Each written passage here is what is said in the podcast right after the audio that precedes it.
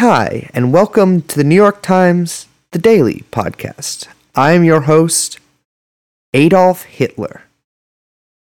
I think you've done that before. Fuck! I think you did that before. I'm running out, man. I'm running out. See, the thing is, there doesn't, it You're the seem. only person I know that listens to that podcast. I don't listen to the podcast. I listen Oh to it God, sometimes. Listeners, Brace listens to that podcast. I don't listen to any other podcast, Liz, except for one. Racial Jakes. That's. I just wanna see Stop what the- trying to make this bit happen. Oh Let my me god. make the racial Jake bit happen, please. Ugh, fine, do it. I'm not doing the bit. I was just saying I listen to this podcast. No, just do the bit. Get it out. Hey, I'm Racial Jake, and welcome to. I'm just the joke is like, what if like one of those like, what if like Racial Jake had a podcast, like a racist guy named Jake.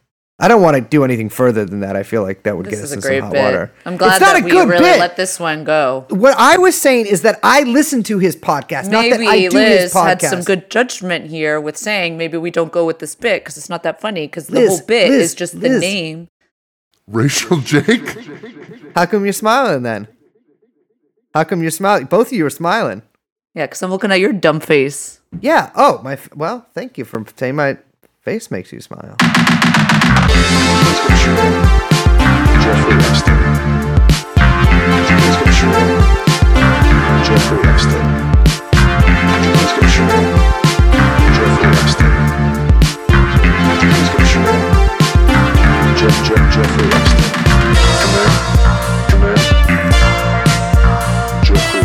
I hope you're still recording. They're both laughing about Racial Jake right now.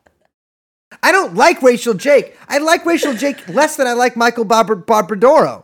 I'm just saying. The- my, don't fucking do this to me. Michael. I'm sorry. Michael, it's like the non Italian version of Michelle. Barbadoro, which does sound Italian. Barbadoro. All right. Well, fuck him. My name is Brace. And I'm Liz. Hello. Welcome oh, to we are- TrueAnon. Ex- Of course, we are joined by producer Young Chomsky. Uh, what's up? Love that. Remember that? They Love brought it back recently. They did. They brought it back, but those guys are in quarantine.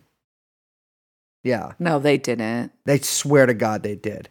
I swear to God. No, that was such a fun bit, and then they gotta ruin it by making it like new again. It's like, Yeah. yeah, just leave it. Just leave it. Let us have our little retro movement. Well, they're all CGI now because you know most of them are dead Ugh, from coronavirus. No, they're not CGI. It's real, but it sucks. It wasn't funny.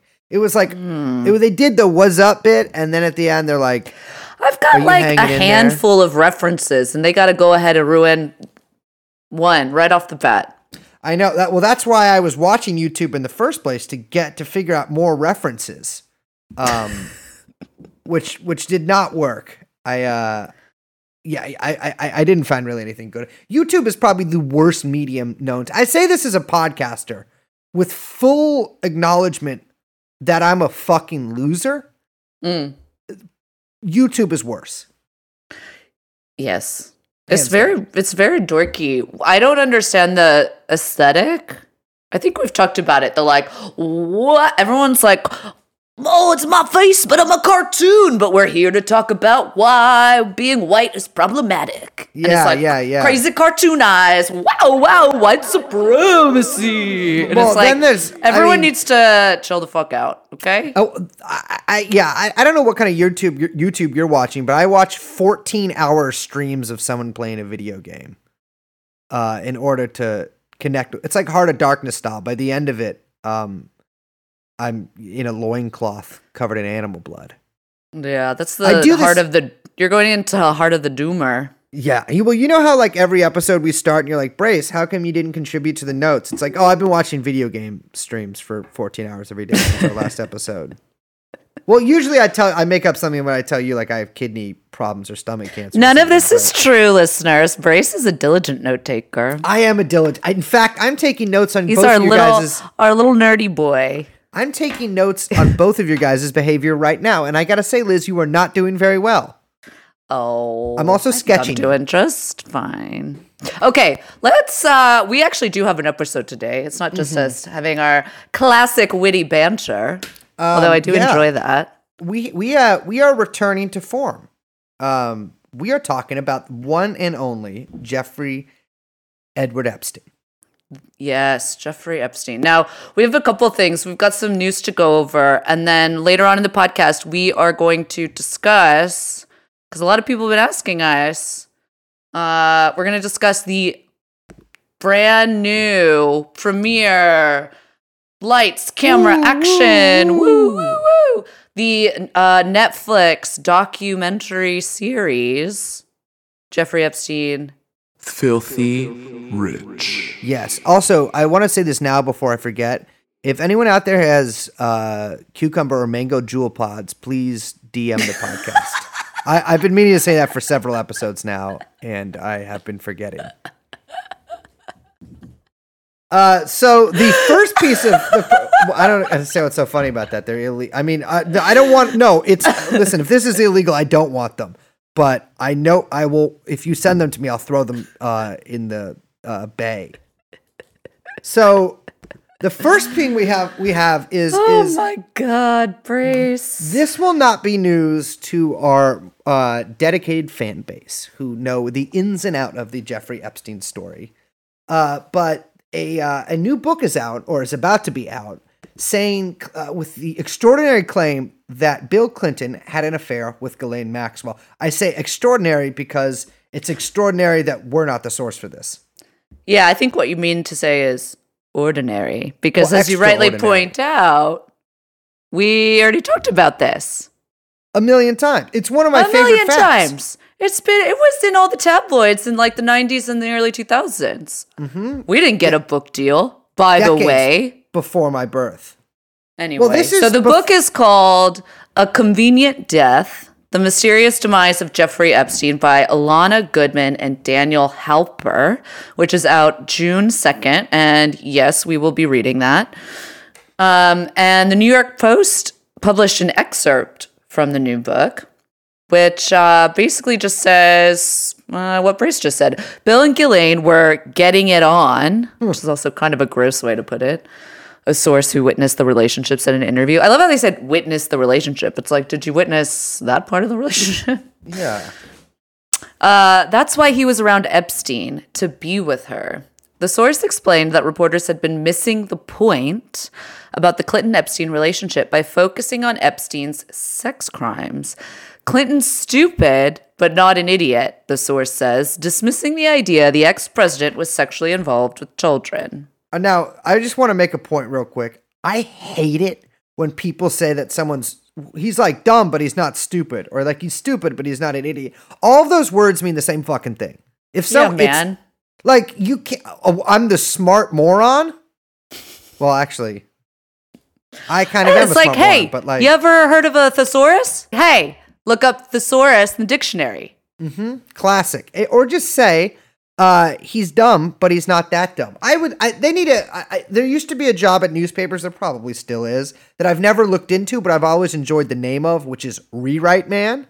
Um, and That's a uh, great name. You that they should make a movie like that, like Repo Man, but exactly Rewrite Man. Rewrite Man. Um. I don't think so that's right. well, rewrite. Uh, so yeah, I, I would have just said he's stupid but not dumb. Uh, there is no mention in this article of close. I'm not going to say this right. Close Clinton confidant Doug Uh, the- Band. the triple C. hmm Doug Band, who uh, who was really Bill's like main liaison with the uh, with the Epstein nexus, and who often uh, is is is basically if if if Doug Band is seen with a woman multiple times, that means that he's acting as a proxy for Bill Clinton. That happened with Lewinsky, and that happened with Ghislaine. Um, you know, Bill Clinton, however, himself has been seen out with Ghislaine before. They were at Nell- we ran into them at Nello's. Uh, what? I don't know. All right, so this the, It the- sounded right. I liked it. It sounded like a very like Y2K, like Upper East Side eatery. They're always called eateries back then. no, they really did get seen at a place called Nello. Oh, Nello, excuse me, at Madison Avenue Italian staple. Uh, And, and, I thought you were talking about Ello. Ello, yes, they were they were the only two people on Ello. Um, and and I think they were went to a gala again, and of course Epstein um, and, and Clinton himself. I mean, that's just Clinton and Ghislaine. Epstein and Clinton also hung out a uh, a multitude of times, or wherever Epstein was, uh, Ms. Ms. Maxwell was never far behind. Yeah, so this piece is a little, I don't know. Like we said, it's like, yeah, we already know about this. I'll probably still, we'll probably still read the book, but I did like this little detail, which I found uh, pretty funny. Uh, on July 31st, 2010, Maxwell was among the few guests to attend Chelsea Clinton's wedding, which of course we know. The auspicious event followed an embarrassing incident for Maxwell. Only a few months earlier, while attending the Clinton Global Initiative in New York City at the end of an Indian summer in September 2009, I don't know why they included that detail. It was a hot summer. Yeah. A process server walked through the packed lobby of the Sheraton Hotel and served Ghislaine Maxwell papers for a deposition. Maxwell was huddled in a small group talking to other guests as the server approached her. He called out her name, and with so many people surrounding her, Maxwell was unsuspecting. She confirmed her identity and he served her notice. The deposition was in relation to, the Ep- to Epstein's sexual abuse case. Ironically, photographs of Maxwell taken by a private investigator who accompanied the process server showed Maxwell receiving notice while standing beneath a human trafficking banner. Human trafficking was the conference's theme at the 2009 Clinton Global Initiative. To be clear, it was kind of like a how-to sort of thing. Like there was various TED talks by Malcolm Gladwell, uh, Jeffrey Epstein himself, Ghislaine, about the most effective ways to to human traffic. Yes, Um, Kel Ironico. But yeah, no, that is. Uh, I would if if if the guy if the private investigator investigator who took those pictures is out there, and if by some horrible coincidence he's listening to this, uh, I will pay you basically any amount of money for a picture of Ghislaine Maxwell being served underneath that banner. And Just Juul Pods. Oh, also, if you have Juul Pods, also send this to us. Um, So there's This- other news with Ghislaine uh, in the news. Messed that one up. correct. Uh, so apparently, uh, court agrees to delay testimony of Jeffrey Epstein confidant Ghislaine Maxwell in a civil suit. So in November of last year, Annie Farmer, uh, Maria Farmer's younger sister, who's also a victim of Jeffrey Epstein, filed a lawsuit against Ghislaine and Epstein's estate, and they've been basically attempting to compel Ghislaine uh, to testify in the civil case. And Maxwell's attorneys, famously, of course, have been really uh, just doing everything they can to push against that. Oh yeah, uh, they're, they're they've been hedging a lot on ever ever getting to a point where Maxwell herself ever has to appear in court, and I I predict that will just basically go on indefinitely. There's there's I think the legal route to get to to Maxwell, especially if it's like a civil suit, is basically going to be fruitless. Um, because she, I mean. th- There's a lot to do. There's a lot to the to the Maxwell and her lawyers sort of saga here. But basically, to sum it up, she's hiding behind them, and they're they're claiming that they don't know where she is. Uh, and I don't think that there's any way they can be compelled to actually say where she is. So she, I think that like she she's not going to re- reappear just to make a court appearance. Yeah, the hunt for Ghislaine continues. But yeah, so the judge basically said, uh, okay, fine. We're going to wait and halt the deposition request. Or we're going to basically allow her not to respond to the to the deposition. Yeah, but not forever, but we're going to revisit it in the middle of June. And they kind of cited the pending settlements with the estate to the victims, to the like victims fund as justification for halting the deposition. So she also, they also, uh, the judge also cited uh, Jeffrey Epstein's like the ongoing federal criminal investigation into Jeffrey Epstein's co-conspirators. Uh, but from everything that I've heard, I don't not, I do not think that that's that's going to get very far. Yeah, I mean, I have a question kind of about that because it seems like very convenient legal justification to kind of have this like, oh, Uh, no, we're continuing to look into the alleged co-conspirators, which no one knows because they haven't had to reveal their names, right?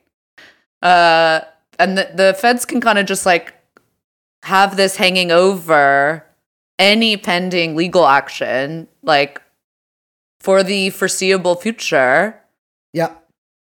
as a kind of justification to halt any other civil action. So I'm not a lawyer anymore due to a 1993 incident where I uh, was able to get O.J. Simpson acquitted, um, but with my coworker Alan. Um, but I do. Uh, I, I- feel like that. Even speaking of Dershowitz, he could also use this justification in the civil suits that are ongoing with him. Those things are a mess of of legality, so I don't really know exactly Yeah. where they're at right now. Um, but but presumably, like anybody, any of the unindicted co-conspirators can basically use the fact that there's this ongoing cr- uh, criminal investigation to to block basically civil suits going forward. Again, not a lawyer, don't know for sure, but that's what it seems like to me from this. Yeah, it just seems very convenient, which is very frustrating. Extremely. Especially when you consider that from all we've heard, the FBI isn't even really looking for Ghislaine. Yeah, I mean, I do keep kind of fantasizing because do you remember what Maria said about like how dram- like dramatic and theatrical Ghislaine was? Yes, absolutely. So I do kind of keep fantasizing about like what would be the most dramatic and fantastic way for her to like reemerge in public. I think I don't know. I've always sort of pictured it happening at like an airport press conference. But she, I feel like she has so few allies right now. Like it's not even like Prince Andrew style where you at least have like some automatic support.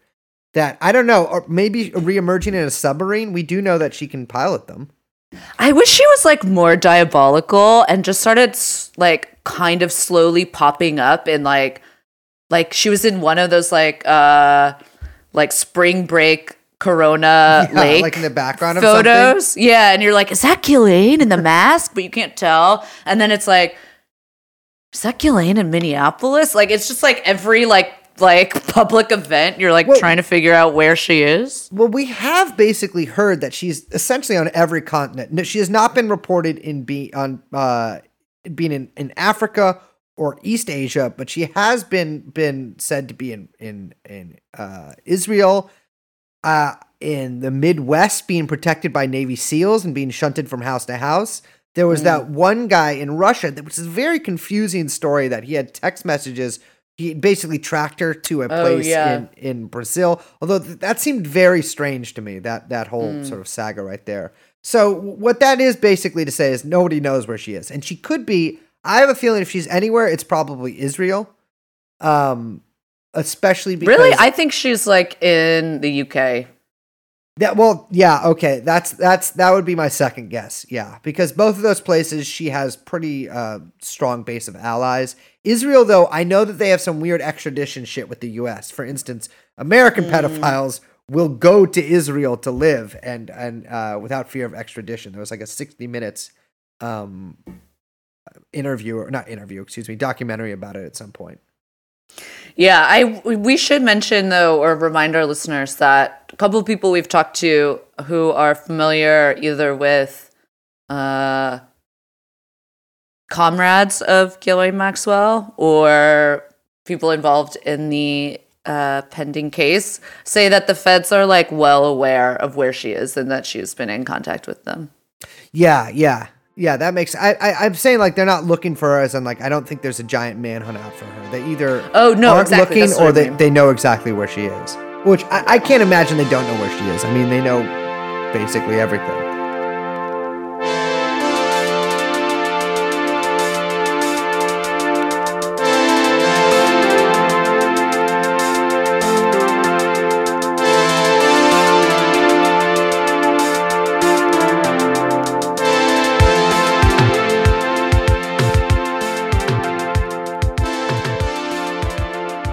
So next up, we have um, a kind of goofy story, but with some with some sinister sort of undertones there. There is a a website has been set up to find the children of Jeffrey Epstein, who are the illegitimate children of of of Mr. Epstein. I have looked at this website. Uh, You have? It is yeah, it's it's extremely strange. Let me get it up on the uh on on the old screen here. But It, so this was created by a DNA company, uh, basically to find any possible heirs. Uh, and they say they've heard from as many as 130 people claiming to be the convicted pedophile's child. Yeah. So the website is called epsteinheirs.com. It is set up by Morse Genealogical Services, LLC. Uh, it says legal notice. I have no idea how any of this is legal or if it is. The website, I will tell you, does not look like the most trustworthy thing. Uh, Morse Genealogical Service locates missing and unknown heirs to estates worldwide. Legal notice unknown children of the late Jeffrey Epstein contact us. And there is a phone number 800 410 4347. Uh, which But we're to bleep that out. It'll just be 555 55555. well, it's an 800 number, so I don't think we have to. I don't know. Um, there, it also says notice unknown children of the late Jeffrey Epstein with a stock photo of a small child uh, with a bunch of question marks, very wide eyed, pointing downwards for some reason. what? If you, yes, it is. It is very strange. If you believe you may have given birth to a child fathered by the late Jeffrey Epstein, who recently committed suicide, or that he may have been your biological father, please contact us immediately without delay. Two exclamation points. Uh, Oh my and then it has a bunch of. Uh, it says in the news, and then it has a bunch of instances where this was featured in a news article. so very strange. But it's like, just reminds me of the, like, you know, ambulance chaser billboards. Yeah. Oh, yeah. It, it's. I'm. I, I'm sure it's exactly something like that. Like they're they're banking on getting somebody. I mean, it's a very small chance. In fact, I think there's basically no chance of there being being a child. Um, Yeah. but uh, but there is um. You know, they're probably taking a bet that if they actually get someone who is does happen to be his child, that they'll get a cut of that money. And yeah, so, absolutely. Um, two things. If though. you or a loved one have been Exactly. bothered by Jeffrey Epstein, please contact.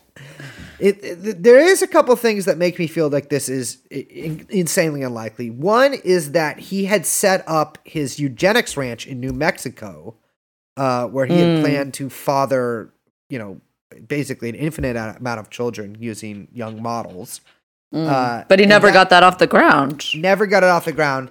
And then there was also sort of this excerpt for from from Virginia Roberts' memoir or Virginia Giuffre's memoir, um, her unpublished memoir that was included in evidence. Um, and I think th- th- this the fact that they asked her to do this makes me feel it's very unlikely that that he has a child that he does not know about. So this is what she writes. Jeffrey sat next to me and put his hand on my back and looked at me with a certain kind of sincerity I hadn't seen in him before. I want to first of all tell you that over the last few years you have shown me the kind of devotion and loyalty that I believe is rare to find among people these days, qualities I hold that high in regard.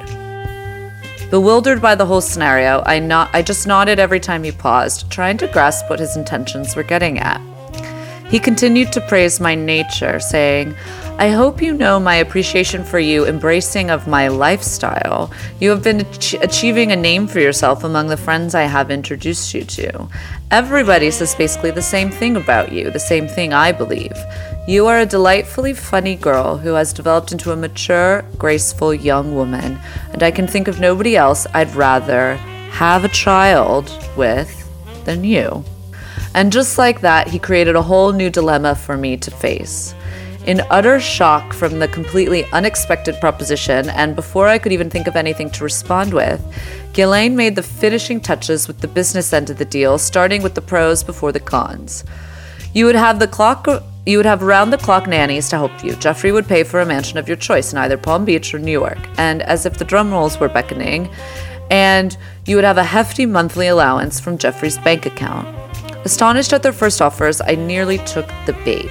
Then she continued to finish the terms of our pre agreement with, but you would have to travel with the child where and when Jeffrey wanted you to be, and most importantly, you would have to sign a contract stating that Jeffrey and you are not monogamous and that the child would belong in Jeffrey's custody in the event of a falling out between the two of you. She kind of threw that last one in there quickly, as if she could get away with me not hearing that I would basically have to relinquish the rights to my own flesh and blood and surrender them to a life of servitude and abuse with these people. My maternal alarm bells went off straight away, and I already knew my answer. No way I could do that to any poor baby. God only knew what those monsters had in store for me, let alone a baby. But it was an instant reaction that saved me. I don't know, guys. I mean, I'm really young, and I never even really thought about having kids yet. Wow, I just don't know. I slicked my hand through my hair nervously and took in a silent breath. I had to go beyond what I was truly feeling and give the feeling that I had never let them down. Putting an eager smile on my face and sucking up my gut's intuition, I told them, You know what? Let me get my certificates in massage and have some time to prepare for this and get healthy. Then next year we'll all think about having a baby together. It was crazy to even hear me say this out loud. From the expression on their faces, I had fulfilled their wishes.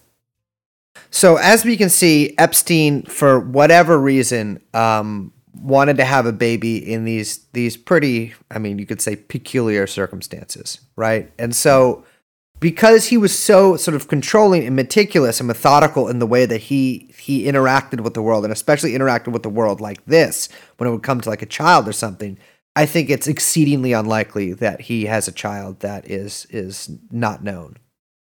Yeah. Ugh, that just. Mm. I know when I that that was that that that I I will say I think someone should publish that memoir. I I think she was blocked from doing it for so, somehow legally, uh, or or maybe she was afraid of. Uh, I can't remember what the ex- exact reason she never published it was. Uh, but it's I think it's about 130 pages, uh, at least the pertinent parts to the court case. And I've been slowly reading it this past week. Um. So, anyways, I do not think that he has a child out there.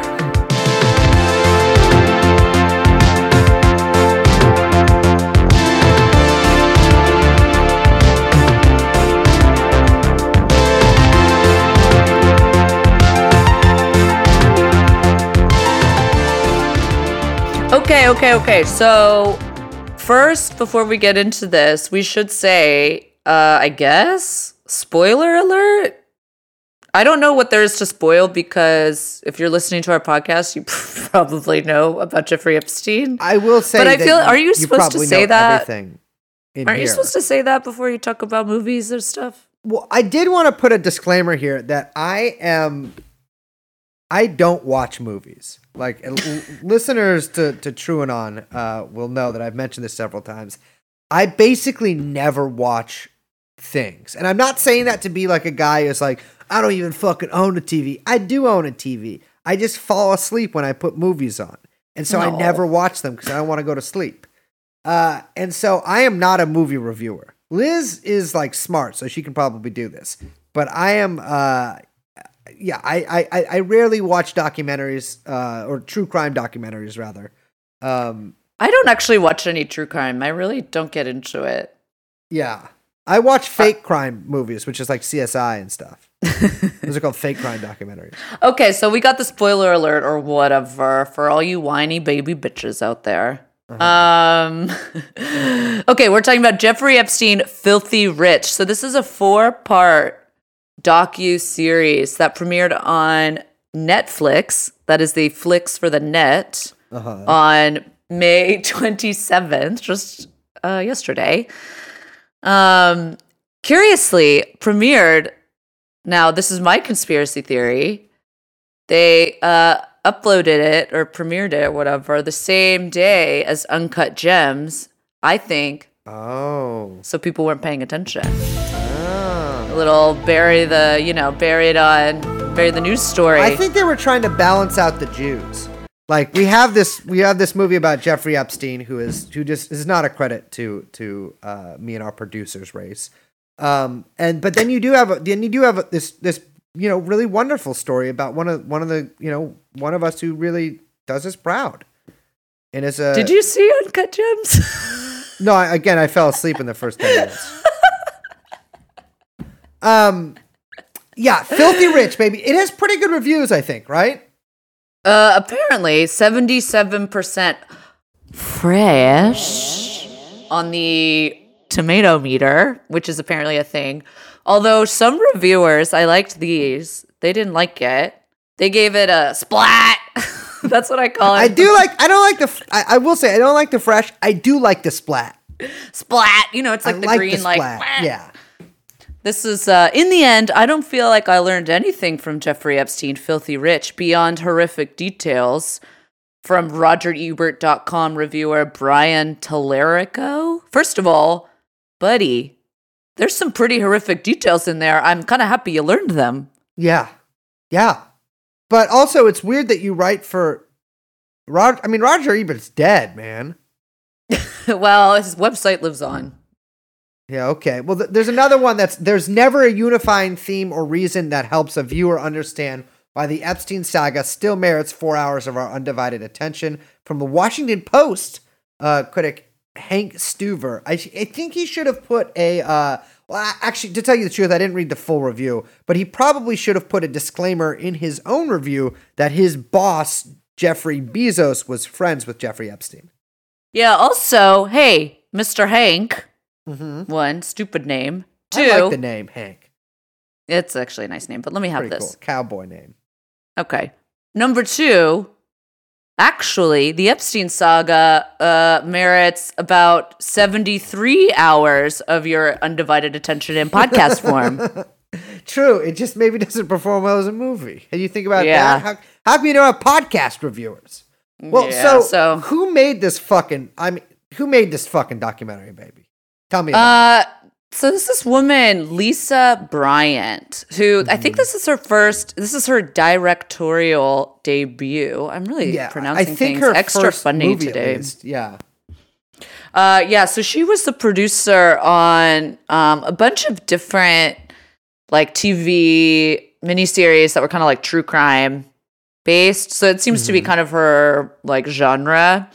Um, and it was also this is actually funny. It was co-produced with Joe Berlinger, who actually directed Metallica's "Some Kind of Monster." The fucking the scariest horror film ever made. I'm telling So you. I- so you've seen watched that, right? Oh, I've seen it many times. Yes, Dude, it fucking I hate when people say this, but it owns. Oh, it's it's it's, It's, one so most, good. It's incredible. It's incredible.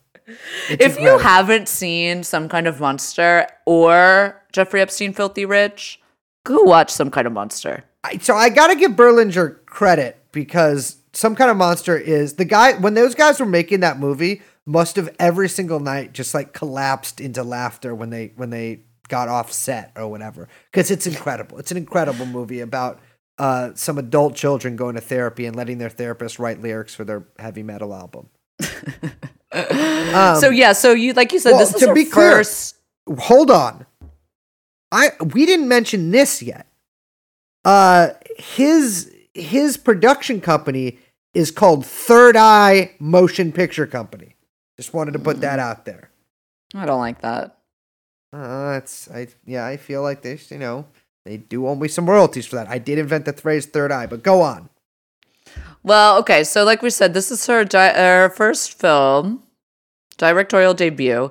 She um it's based on but this is the funny thing. Okay, so it's based on a book by James Patterson. Now, Grace, I have can you read. Yeah, can you tell us a little bit about James Patterson? So James Patterson is well. First of all, the book he wrote is called uh, Jeffrey Epstein, Filthy Rich. Uh, it was put out. I can't remember how many years ago. I think it was like 2009 or something, 2010. Uh, I I don't remember. I read the book. It's a very breezy read. It's like you know how uh, it's like that airport book shit where it's like the t- the the the font is really big and it's like spaced pretty far apart to make it take up more area, which is a great scam. Um, but but it, it glosses over some of the more um, well not it, it it basically focuses on his like court case in Florida, but it does gloss over some of his bigger connections, or rather, like it, it refuses to sort of entertain what they might mean. Um, he dismisses Bill Clinton as having been involved in any untoward way, which, judging from the news earlier, um, probably not true.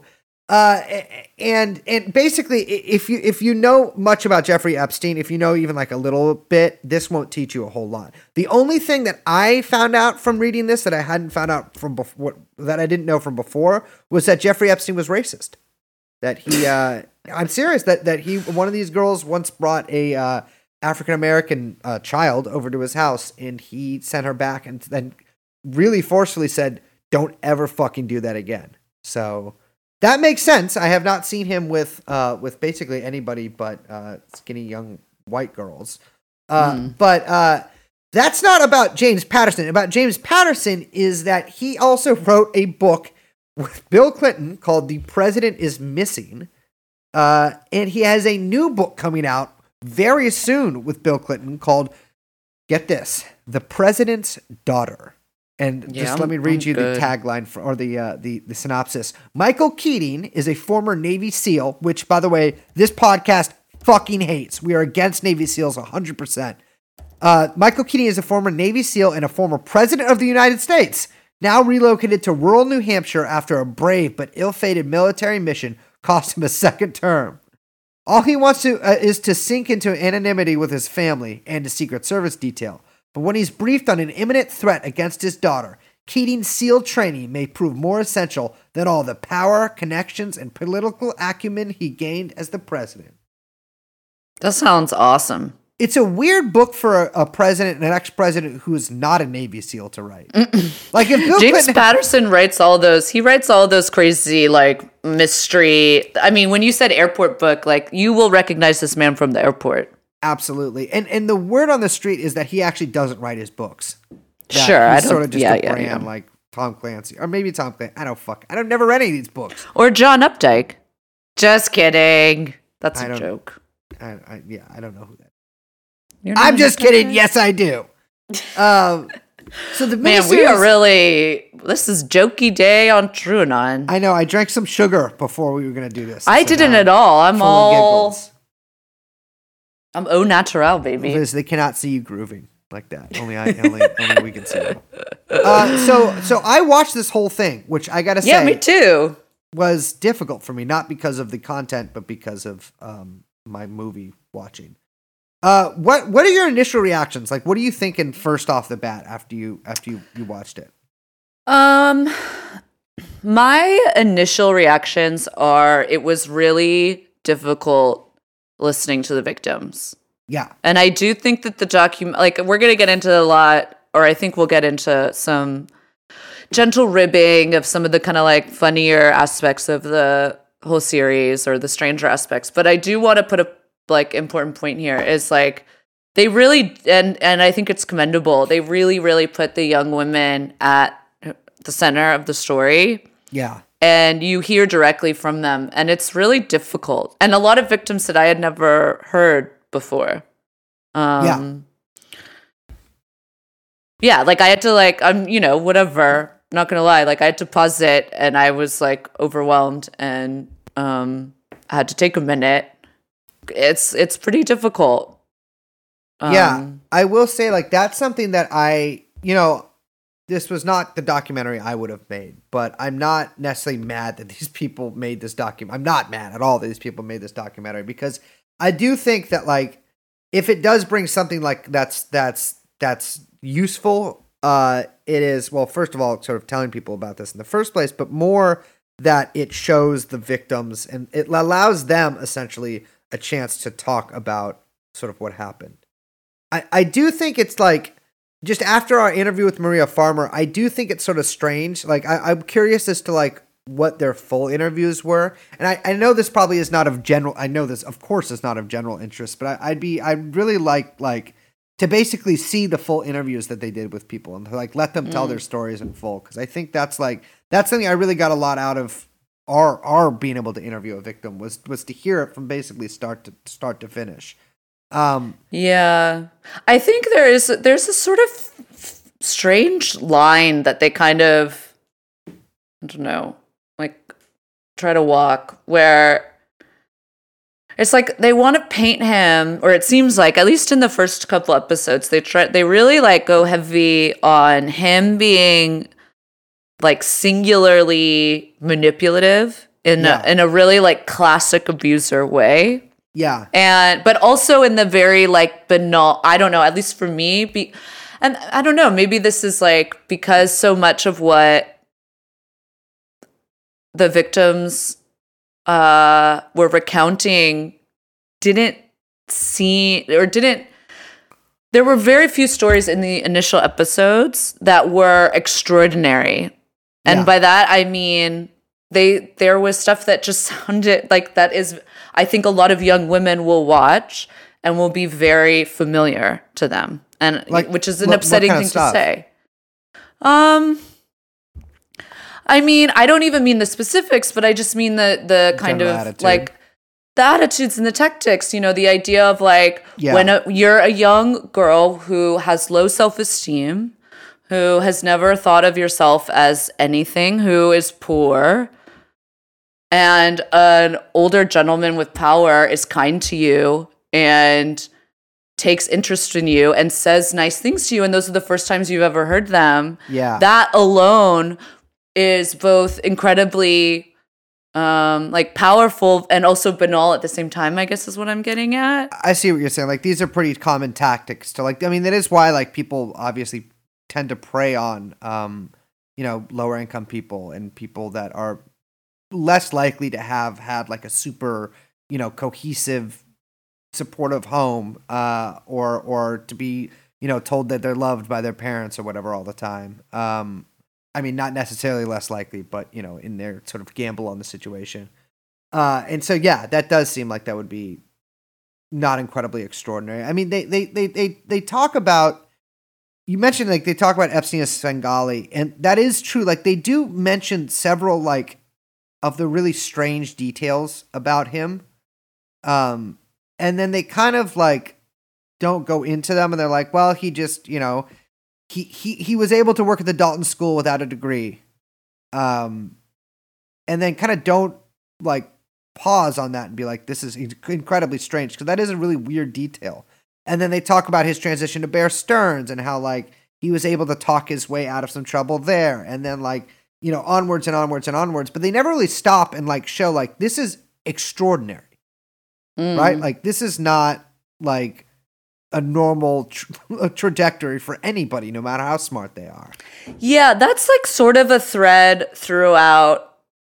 I mean, I think and I think the last two episodes almost contradict the first two in this way. Uh-huh. I wonder what you think because it seems like in the first two they're really building this like psychological profile Yeah. where it's like okay, like you say he's this Svengali, he needs these massages. He is like manipulative to these young girls. He gets that, you know, they they start calling it, you know, they they characterize it as a sexual Ponzi scheme and we can get into like some of the problematics there. But um and then the second episode really focuses on a lot of the financial stuff. Yeah. And it's very weird. So they characterize him as just like this ingenious salesman. And like Yes. basically it's like he lied his way into Dalton, he lied his way into Bear Stearns. And then um they have Steven Hoffenberg on They do. who, yeah. by the way, okay, I don't know if our listeners know who Steven Hoffenberg is. Maybe our older listeners. He's a very famous, very famous CEO and uh, or former CEO because he presided over the towers like fucking Ponzi scheme that uh, he like like basically robbed people of like five hundred million dollars in the nineties. And I guess Epst- and Epstein was advising or working at Towers at the time. And it's super weird to have Hoffenberg on as some kind of like fucking witness yeah. to I be mean, to- like a personality. It's just very strange to have this person on as a character witness uh, who is, you know, a criminal and Yes. kind of like basically, you know, paint Epstein as, you know, uniquely able to control and manipulate people. And he almost, I mean, he basically tries to kind of blame the tower scheme on Jeffrey. Oh, absolutely. Yeah, I, I, I it's, I don't know. When when Hoffenberg was talking, I was getting this like real self, like you could tell he was very excited to be in the documentary, um, and that he kind of wanted Yes. to place himself at like the center of at least some of this, even if it's Mm. like a center of a really bad thing. But like he does seem to me kind of like a a publicity hound. I mean, obviously he's a terrible fucking person, robbed people blind. Um, but yeah, I thought that was that was strange, and there's no real like. I mean, the truth is, nobody really knows how Epstein got all his money, you know, and, and they they spend more time on Hoffenberg than they do on Wexner. Well, that's the whole thing. That's very weird. Okay, one, we know that Epstein was hired at Dalton by Bill Barr's fucking dad, Donald Barr, which is, by the way, never mentioned, even though Bill Barr is is mentioned a few times. Yes, so that's never mentioned. So in this entire conversation about him quote unquote lying about his credentials to get into Dalton, it's never mentioned that a former OSS agent whose son is now in charge of the investigation into his death is the one who hired him. And the second thing that's very weird is that um, they basically paint Wexner as a victim of Epstein's like insane ability to manipulate people. Well, the one sort of int- like that that I found that incredibly strange, especially as they opened with Maria Farmer. And uh, you know, listeners to this podcast will know that Maria's Farmer's story heavily involves Leslie Wexner's house, right? Like her, uh, you know, her uh, like assault from from Epstein took place at Wexner's his mansion, right? And that she's had problems with Wexner since then, uh, and that that that that uh, you know, longtime you know Epstein watchers will know that basically Webstein and uh, Webstein, uh, Epstein. I like that. Webstein. That's what the uh, tabloids should call the couple. that Epstein and Wexner were basically, you know, inseparable, at least financially. And and it's never explained clearly why Leslie Wexner invests so heavily in Epstein. It is implied. They do they do put in a clip of of I believe a reporter from the from the Columbus Free Dispatch, I think it's called. Uh, who says that, and th- this part is sort of given um, some some gravity. He says that that Epstein was referred to as Leslie Wexner's boyfriend. Uh, yeah, uh, I mean, yeah, I was gonna make a joke about how we've heard it's you know we've heard it's very heavily implied that they were uh, inseparable in other ways. Yeah, we have heard that uh, from multiple people that that uh, Epstein Wexner was a little bit of an item. I mean, certainly there are long-standing rumors uh, surrounding Leslie Wexner's sexuality and and you know specifically uh, a a predilection for very young men. Although Epstein would definitely not fall into that category, so who fucking knows? Um, but that still like that still doesn't ring true to me. I mean, again, this is this is rather unscientific, although my gut is often correct. Uh, it doesn't like it rings false to me. Like that would that would lead to him basically giving Epstein unlimited access to his money, right? Yeah, so they include a clip in there that I, you know, I had never seen. I I will give them credit. There's a lot of footage in here that I had Yeah. never seen. Oh, yeah. which was very cool. But they had like it was like from some speech that Wexner gave in on September 10th, 2019. Yeah, I think it was And the he shareholder says- speech. Okay. And he says, I've been taken advantage of by someone who was uh, so sick, so cunning, so depraved. Uh, it's something that I'm um, even embarrassed that I was even close to. And it's like, the film basically softly suggests that Epstein was manipulating his relationship with Wexner in order to approach women and embezzle money. And I just find that to be completely unsatisfactory as an explanation. I mean, as far as we know, Epstein never worked a day in his life after leaving firms on Wall Street. Hmm. Like from like basically countless testimony, Epstein never worked. I mean, it'd be pretty hard to work if you're spending you know a considerable amount of your time uh, engaging in human trafficking, uh, which you know kind of leads you to think what was he doing for money? And I, and uh, to be honest, the explanation that this well, the, the film doesn't really try to give an explanation for it. No, it I- doesn't. you know, I I have sort of uh, opinions on that because like this is more a little more extraordinary than like a true crime case, right? Yeah, I think the true crime. I mean, I understand why they take the true crime approach because they are centering the victims, and I again, I commend them for that. I really do. But then because it's like the true crime model, they're like they're they kind of like inevitably fall into this trap of then they have to kind of like psychologize the quote unquote serial rapist, which is Yeah. usually the stand in in the true crime, right? Although I don't think that that is even um like appropriate for the scale of the Epstein saga. You know what I'm saying? And so it's like a really bizarre tension to me of like, oh, he was this, uh, you know, Svengali abuser, manipulator, Wall Street, women, oh my God, mystery man, politic, whatever. That just doesn't really go anywhere because then we get to episode three and four and the story takes off in a totally different direction. And so it's like, it's like they almost try because this is obviously their wheelhouse of like true crime, Yeah. which by the way is not our wheelhouse. Um, it's like they were trying to like fit it into some kind of like mm, cookie cutter. This is how we do these miniseries, Yeah. but this Very story Netflix-like. doesn't. Yeah, it just does. It isn't appropriate for that because there's too much. There's just a lot of not just loose ends, but a lot of angles to explore. I mean, the thing is, like, you can look at this crime at, or like, you know, his his his nexus or whatever his crime as an ecosystem in- itself. But then you out, you really, if in order to get like a much more, I think, appropriate look at it, you have to pull back and see that that Epstein and and what he did existed in an ecosystem. That he's a part of that ecosystem. He is not just like the whole universe in and of itself. Um, They try to do that in episode three and four, but I don't think it's very successful because I would imagine that they run in they ran into some legal or at least like some fear of legal ramifications Oh, or yeah. whatever.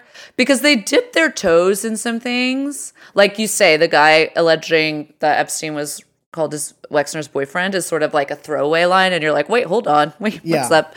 And there's a couple other moments like that where you're like, uh, wait, can you pause there? But I would imagine they like they acknowledge like the last episode is really sorry, I'm jumping around. No, but the fine. last episode is really interesting be- in the way that they acknowledge the conspiracy theories. Yeah, yeah. It, it, at one point, uh, they have a bunch of the victims. I mean, and this has been alluded to or stated outright in episodes before, although never followed up on. But in the fourth episode, they have, I believe, a, a two or three different victims talk about how he had his whole place wired up with cameras, and and of course we know that he did. We also know that he wired up Leslie Wexner's house. Um, and th- and then they outright say like, oh well, this is you know, I mean, it's it's the obvious thing to think of. This is this was to blackmail people, but that's a huge implication, right? Like that in itself is an inc- is is is incredible crime, and and on one hand, like there's essentially no way to really follow up on that because we don't know, you know, those the the, the list of people he blackmailed is not released. One can assume it's some of the people that that were involved with him, like the uh, you know former Israeli Prime Minister Ehud Barak, Bill Clinton, Donald Trump, um, but but it's never followed up on. That's such a huge tantalizing line there, and they don't really like. I, I don't know. I was a little confused by the decision not to really follow that line. I think at least a little further. And they do the whole like, you know, History Channel or or like truTV or whatever those, you know, cable channels are that do these kind of shows. And they have like all the TV monitors Yeah. and ooga booga, blackmail, crazy and that, you know, the effects. It's all really corny, which is really frustrating too, especially when like you're dealing with a pretty serious subject. I see the need But, for like- visuals, but yeah, Yeah, it's so cheesy though. The opening credits are so dorky. Ugh, that's not yeah, anyway. But um so they they kind of like lit it's in the like toward the end of the final episode and they just are like and it was very clearly a blackmailing scheme. And you're like, wait, hold on. I thought he was a Svengali acting on his own, manipulating everyone. And now you're telling me that he was involved in a high level uh, blackmail scheme and you're talking about the Acosta deal and basically alluding to the fact, I think correctly, that there was coordination with the feds to kind of like silence the victims. yeah, yeah. I mean, it's like you know there are celebrities mentioned, right? Like at, at one point in the third episode, a guy who works on the island, I think his name's Steve Scully, uh, who who mentions a, a few things that I found really interesting. He's a guy who like did maintenance and electronics, and and he's I believe interviewed before and mentioned this fact. Uh, but Epstein wanted a private cellular network on the island, which I think you know, th- there's a lot that can be read into that as well.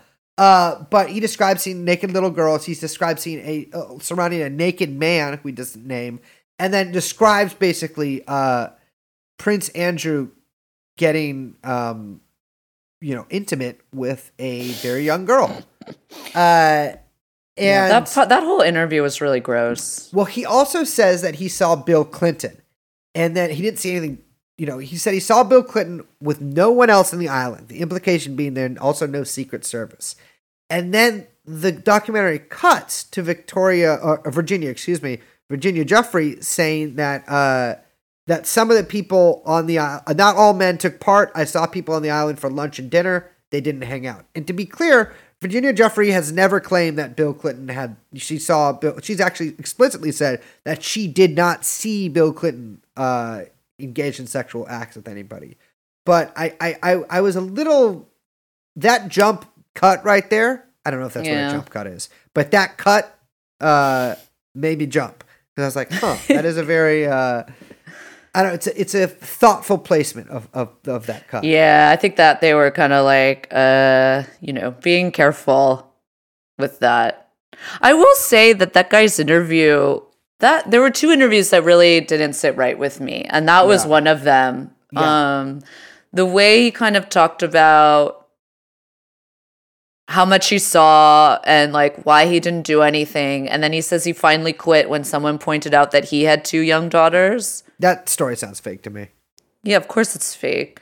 I don't know. The whole thing didn't. I I really didn't like that. Actually, It's like it's like sorry, you witness like years of child abuse on this island without saying anything, and then the pool guy comes by and is like, "Oh, you have a 13 year old." Like, damn, that's crazy. I uh, like. Oh, I'm sorry. This guy thought about the fact that he had two teenage daughters. Probably at least one of the times when he saw teenage girls being molested by a fucking royalty, right? And so it's like, I'm sorry, nobody. Like, I don't know. Men are incredibly good at com- compartmentalizing things. Yeah, I, I, yeah. I mean, maybe, but but what was the other one? Um, the other one was the woman. Um, what was her name? Uh, Haley. Yeah, um, who basically was a recruiter. And to be clear, and you know, of course, she was she was recruited to Epstein's Palm Beach mansion when she was a child, and then he she says that he uh basically you know in the massage room asked her to do stuff she said absolutely not and he said okay well if you're not going to do anything then i want you to bring girls here and i'll give you $200 right so Yeah. and this is kind of what they start to call the kind of ponzi scheme sexual ponzi scheme that he sets up where he has all these different uh, or pyramid scheme, excuse me, where he has all these different girls kind of acting as, which is absolutely true, of course, we know this. Um, girls, he would recruit girls to then become recruiters of other girls who would recruit other girls, and et cetera, et cetera, um, to come to his mansion. There was a way that she talked about this, Uh-huh. and you know, I, I don't know. It, I just found the, I found it all a bit unsettling. yeah. I don't See know what you're saying there. and it's not because I think I just think that the uh, I don't know I don't really know how to say this. Well, you can I don't think that- Yeah, I don't think that these things are black and white, and I'm not suggesting that they are. And I think it's okay for them to not be black and white. I'm personally like very comfortable, well, probably too comfortable in gray areas, but like there's a way in which I think she tries to absolve herself almost too much. And maybe that's her own stuff. I don't know if this is an inappropriate thing to say. I don't know. I don't know. But I, mean, I, I, I, I, I know what you're, part you're talking about, and I do too. But it's also I, I consider also like how malleable kids are. You know, Absolutely. I mean, I think so she has like- a line where she's like, I was the 16 year old and he was the adult man. And like, yes, that's Yeah. absolutely true. Yeah.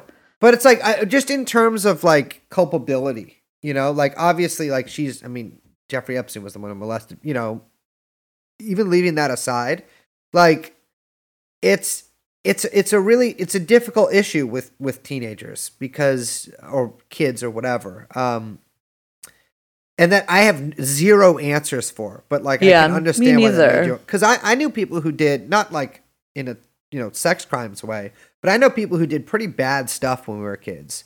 Um, and that they essentially did it because they were manipulated to doing it, or or you know various other reasons, sometimes economic reasons. Uh, and it's I, I've seen them grapple with that sort of stuff as we got older, and it's it's uh I don't know. It's it's it's a complicated. I think you're totally right to say like yeah, it's like it's it's a black and white, but I, I it's not black and white, and I I I really I get why that made you uncomfortable too. It made me uncomfortable as well. Um, Well, that being said, I will say there were a couple funny details that I want to mention just as we wrap this up. Unless, do you have any other big things you want to talk about? uh, no, there's a few details I also want to mention, but uh, let's see if let's see if ours coincide. Okay. One, Uh huh.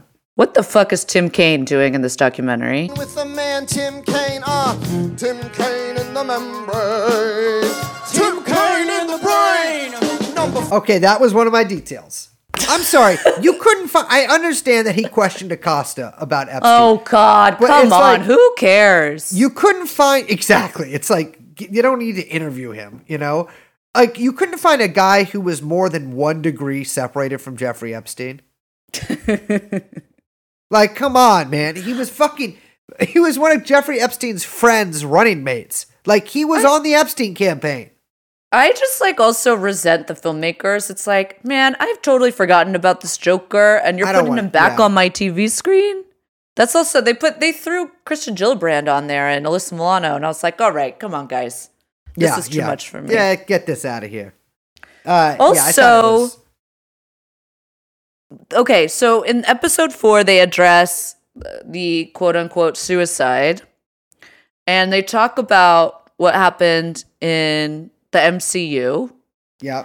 And yet there is no mention of our friend Nicholas Tartaglione. Zero mention, zero Tartaglione shoutouts. They even got that motherfucking uh, what's his name? The the the forensic fucking who's the guy who cuts you up? Michael Baden. They got Michael Baden's ass in there, who's like, you know, he doesn't. You don't need to mention him. And then there's no Tartaglione. It's bullshit. We need justice for Mr. Tortellini. Well, I will say he did. He he did kill four people, I believe, rather brutally in his backyard. Well, you I mean rhetorical justice, and by that I mean I would like to see first of all, this is I a do muscle see man. more pictures I of it, want yes. him on the screen. Now, it is unclear to me whether or not he would fit on the screen. I yeah, I you would have to get a lot. So I do not have perhaps a that was the consideration. I would be interested to hear that explanation. Maybe they could not physically fit him in a room. Yeah, that's possible. That's possible. He also might have killed the first two cameramen they sent.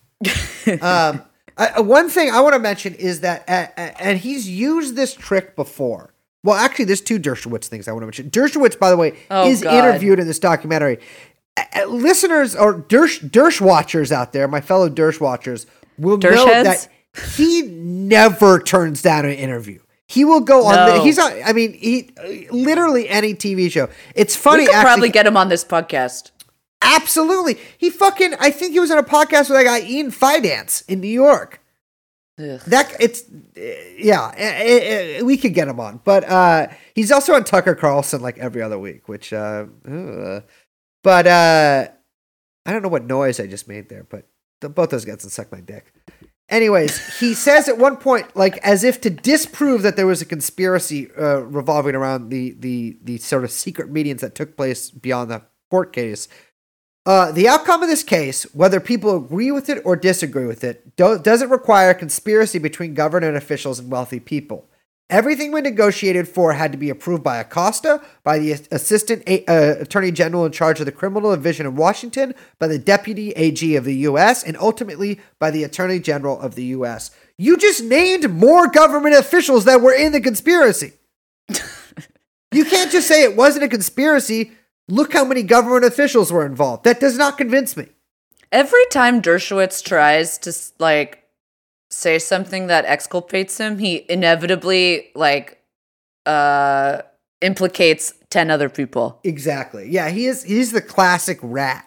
Uh, What did another he say? He had a really funny thing where he was like, he was like, I don't have underage sex. Yes. I've never had underage sex. I didn't even have underage sex when I was underage. And you're like, he's- what? He's said that before. I can tell that he thinks it's like one of his lines that's so convincing because I think like it just in the mind of a manipulator like myself. He thinks he's he's saying that because he's like if I am sort of degrading myself like this, people will think I'm telling the truth. Like if I'm You if I'm- think? yeah, absolutely. Yeah. I think he thinks it's like a like airtight le- like argument. That's what I'm saying. It's like Yeah. he thinks it's like he's like he's saying that like I I think Like, he thinks can't it's find clever. this logic. Exactly. I think he thinks it's clever, but also like a really. I think it, he thinks it's funny, but also clever. If that makes sense. Yeah, You know, that's it's like, the saying- Shapiro destroying with facts and logic. Exactly. He's dumb, but not stupid. Like I've always said. uh, his teeth are also fucked up. Which, by the way, oh, that was I horrible also to look at. yeah, I have no disrespect to fucked up teeth. As Mm. many listeners know, I am a tooth man through and through. Have you know? It's and uh, I, I, it's believe me, if you got fucked up teeth, I'm, I'm, I'm one of you. I understand. However, this man is rich, and if you're Yeah, rich, fix, fix your teeth. fix the teeth. The first thing I did when I got my first paycheck when I got sober, fix the teeth. Uh, unfortunately, that did end in a three-year uh, tooth spiral for me. Anyways, I, I think one of the things that like really struck me about this documentary was uh, the, the difference between like this documentary and and what uh, independent investigators can do is that I don't think that they really can like you know we're complaining about them. We're not really complaining. Just pointed out that they're like you know there's things that they didn't say, but we're also acknowledging that they, they probably can't say some of those things, right? Like they are constrained at a certain level by Netflix, by not being able to um, like reach conclusions on their own, by basically just like having to go from interviews. Um, and I think that's like the big difference between something like this and something like us, right? Is Mm. like we we are, you know, like reporters can't say like, oh yeah, Alan Dershowitz is a pedophile allegedly.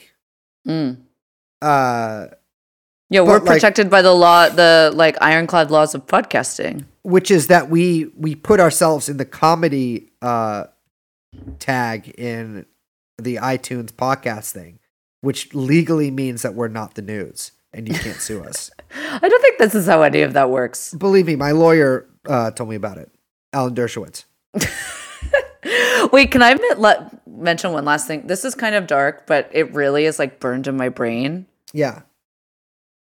So there's like a, and I kind of hate, I like hate myself that this is like stuck in my brain because it is from one of the victims' like test like or Yeah.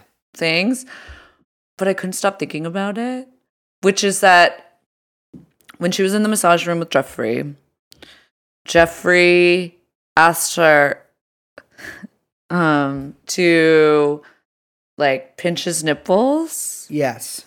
and like turn them as hard as she could Yeah. Just yeah, yes. To the point of him Yes. I found that incredibly bizarre.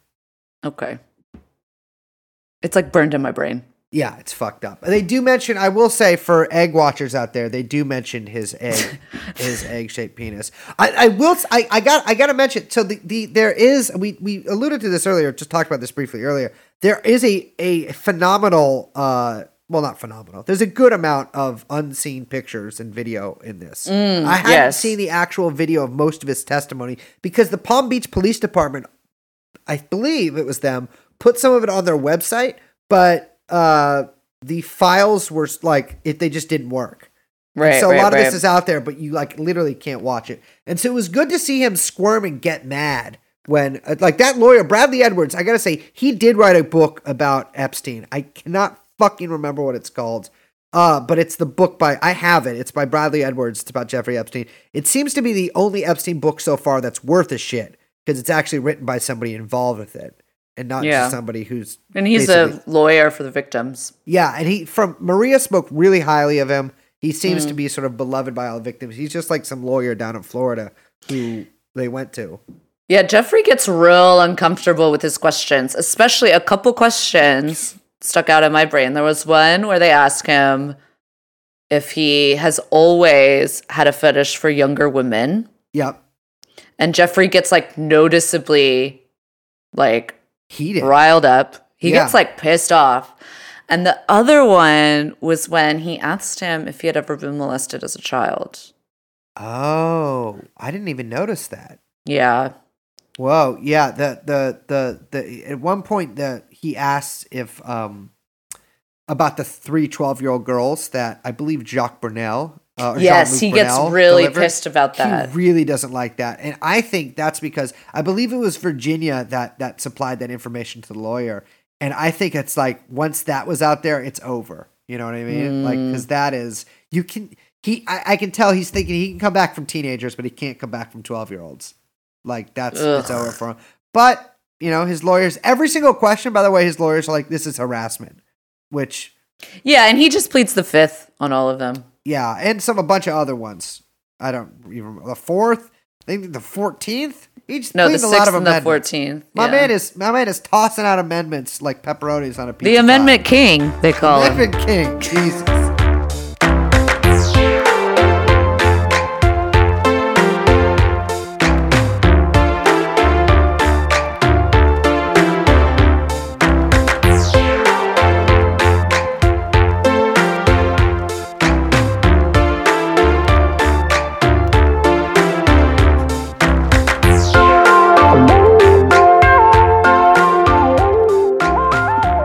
Thank you all so much for joining us in the first and, if I have my way, only TrueAnon movie review episode. yes. You know what? I am gonna say my official, official, true, rotten true, tomatoes, Uh-huh. What, Rotten Review. Tomatoes. Yep. rotten tomatoes. I'm giving it a splat. You're giving it a splat? I'm giving it a 55%, but I'm gonna say it's a half splat. I'm gonna give a half splat too.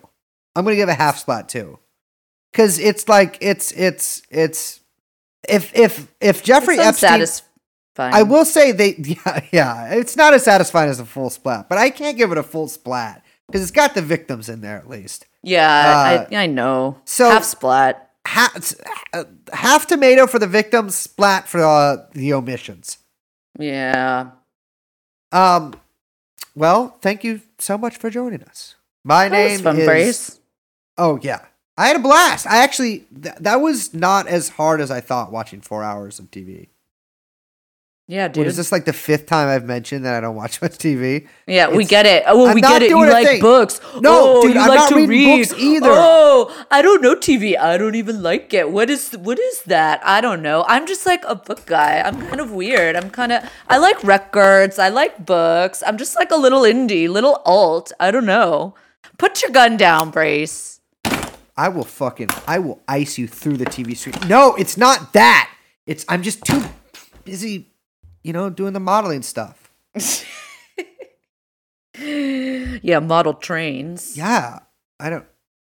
Yeah, hell yeah, model trains. You're damn okay, right. okay, okay. Sometimes four or five. Uh, so No. so my name is is Brace uh Ebert. Uh, Liz is Liz is unable to speak, but uh, I oh, can you- speak. Let me speak. Stop silencing women. well, I'm really just trying to silence woman. Women are cool. Woman. All right, I'm Liz. Uh, we are joined by producer and music guy, Young Chomsky, and that's and uh, we. Ugh. Don't you fucking interrupt me. I was doing the silky smooth voice thing. Do That's- And that's Chuna. That was a weird one. Yeah, man. Give us play us out, baby. I don't want to now. Okay. I'm gonna make you stay on. We're gonna keep no, going. you have to you have to do this. You have to do this. You guys, I can tell Brace is getting agitated and really wants to go, so we're gonna keep. I don't on. really want to go. I have to do something after this. Bye bye.